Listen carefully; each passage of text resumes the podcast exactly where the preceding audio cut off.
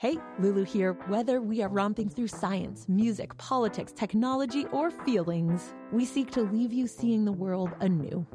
Radiolab adventures right on the edge of what we think we know, wherever you get podcasts. The end of the world is coming. It was predicted thousands of years ago. See ya! A reverse polarity sunspot. Goodbye. There is no such thing as death. Life is only a dream. This is the end. This week, we are talking with our friends at Scientific American about endings, cultures fading, natural resources dwindling, and how and how so often the end of one thing is really the beginning of another, and Well, that- that- that's that what brings us to our conversation today. Did you hear that is- listener there in the promo? I did, and she was talking about how difficult it was for the family to deal with them harvesting organs from her loved one who had passed away. Well, you know, I, my my college roommate uh, died like five years ago. He donated his kidney to his nephew, and very traumatic situation. He died as a result of a medical error, and uh, you know, I, I think about that kidney still alive in his in his nephew.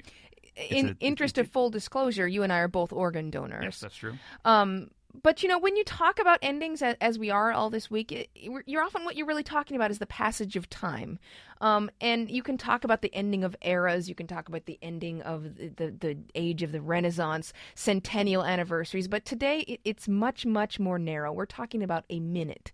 60 seconds that could go by very quickly, and yet in this particular case, these are 60 seconds that could determine the ending of one life and the beginning of another. So, to talk about this and explain is Robin Marantz Henig. She wrote a controversial a piece about a controversial practice in this month's Scientific American magazine. And we also have Dr. Bill Pietra. He's a medical director of the Pediatric Cardiac Transplant Program at Denver's Children's Hospital. Good morning to both of you. Good morning. Good morning. This is a difficult subject to talk about because obviously emotions run very high, but I want to be extremely clear about what it is that we're talking about today. Of, of all the organ donors, um, 85% of them are brain dead when their organs are harvested. Correct, Robin? That's true. And even that definition is a difficult one. You know, The- the- whether there's brain activity or not. whether there's brain activity and for people to understand that brain death is equivalent to death because you look at the body and it's it's pink and breathing. Right. Okay. There's a, there's a small subset, set 15% of organ, organ donors who still have a little bit, at some sign of activity in the brain, but are dead. Are about to be dead. Right. These are uh, imminently dead. There's nothing you can do about it. They will die very soon. Right, exactly. And this is where the difficulty comes in. So, what we're talking about is the difference between one minute after death and two minutes after death. Explain. Um, well, according to the dead donor rule, which is the uh, the convention of when you donate a, an organ, you have to be dead first. Um, you have to wait, in the case of these 15% of donation after cardiac death, for the heart to actually stop beating on its own, and then wait um, a certain amount of time to make sure it's not going to resuscitate on its own. Uh, nobody has seen a heart sort of come back to activity at any uh, later than two minutes after it first stopped beating. So the convention has been to wait two full minutes after the heart stops beating before you harvest the heart. But at this point, uh, Dr. Pietra, maybe you, you can explain, especially in cases that you deal with, you actually do um, o- organ transplants with children. Right. And so, I- I, mean, the the biggest thing with brain death is that it, it's a difficult com, uh, concept. I think for the layman to understand is that you're exactly right that the the patient appears pretty well. They're not breathing because they have to be on life support. That was a that that's not true. So they go to the operating room. Their heart is beating at the time it's harvested, but they have met the legal definition of death. What we've done with DCD, which is a donation after cardiac death, is basically use organs, including the heart. And for children, the the biggest thing is that children are developing. So if you make rules about this is what brain death is, and it's based on development, many children and infants never will meet those criteria, yet they are going to die. And that's that's the tragedy here is that we have lots of children that have futile disease. They are going to die. And their parents are motivated, they want to donate, they sort of have a right to donate. And that's the other flip side of this that I think we should bring out is that there is a right to donation And by doing the DCD protocol, we basically harvest the heart after it stops within a defined period, um, just as Robin was talking about.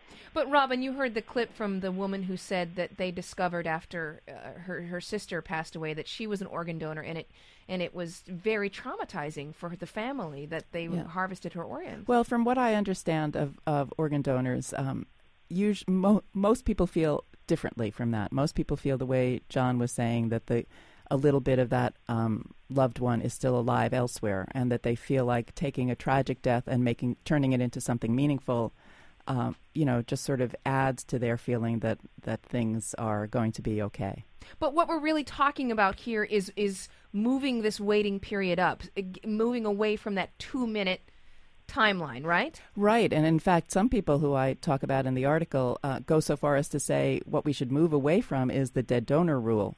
We should not even uh, require that the organ donor meet certain criteria of death. But I mean, how do voluntary uh, uh, organ donors donate, say, a kidney while they're alive? I I mean, what, what are the protocols there? Oh, that's totally different Right. from, Yeah. from these issues because we have two kidneys and you can do with Right. just one. In so fact, many people are born with just one functioning kidney. Right. their whole But Um, is, isn't that a precedent for maybe mo- modifying these things? Um, not not in this case. I mean, what we're talking about here is is um, donating what they call vital organs, organs that you Right. can't live A without. heart. Right, a heart, lungs. Well, Dr. Pietra, I, I have to ask you. I mean, anytime you start redefining, I mean, obviously we've seen how much controversy there is, over redefining when life begins, but there there's also a lot of motion caught up in, in in talking about when life actually ends, and that can be very difficult for for families to to say that let go, stop trying to resuscitate, right? Um, typically, in the DCD patients, that's not the case. The, these patients, and the, the other part that's not kind of brought out in the article is that um, most of the decision making, the handling of the patients, and so forth, is not done by our team. It's done by the baby's doctors, and they're the real heroes in this because what they're trying to do is they've done everything they could to try to save this child's life they have come to the conclusion this is futile. With the parents, they have, um, you know, decided to withdraw support. So this is a So it's a that deal. is going to die. Well, and, let me ask you, what does that minute make? Uh, we're we're running out of time, but let me ask you, how much, how significant can that minute be in for in that transplant in the in the patient who? Well, we don't we don't really know. I mean, we we are kind of like uh, the the uh, Wright brothers with with aircraft. I mean, we did it. We came up with a protocol because we knew that time was important for the heart. That the longer it sat um, warm and without oxygen, the less likely it was going to work. And in fact, the very first one we did, where we waited three minutes, didn't work as well as the subsequent um, hearts that we did. So we know that it's important, and we're not saying this is how you do it. I think it's proof of principle. Dr. Bill Pietra is the medical director of the pediatric pediatric cardiac transplant program at Denver Children's Hospital, and Robin Marantz Henig, author of "When Does Life Belong to the Living?" That's an article that appears in this month's Scientific American magazine. Thanks so much.